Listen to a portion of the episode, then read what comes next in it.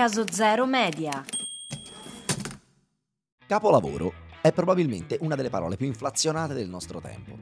La si usa indistintamente ormai, che si stia parlando di sport, di cucina, di politica o anche semplicemente di un mobile Ikea montato correttamente da soli alla prima e senza guardare neanche troppo le istruzioni. Ci sono però alcuni ambiti in cui si può e si deve adoperare ancora questa parola a ragion veduta, senza che essa suoni posticcia, esagerata o fuori luogo. Uno di questi ambiti sono tutte quelle opere letterarie che nonostante i loro autori siano morti da decine e nella maggior parte dei casi centinaia di anni, riescono ancora a parlare alla nostra contemporaneità.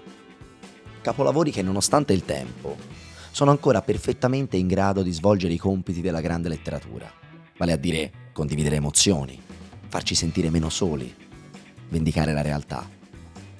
Io sono Giacomo Rosa, sono un insegnante e a partire dal 10 novembre, una volta al mese, vi racconterò una di queste opere cercando di spiegarvene, oltre al significato letterale, il contesto, i collegamenti, le divagazioni.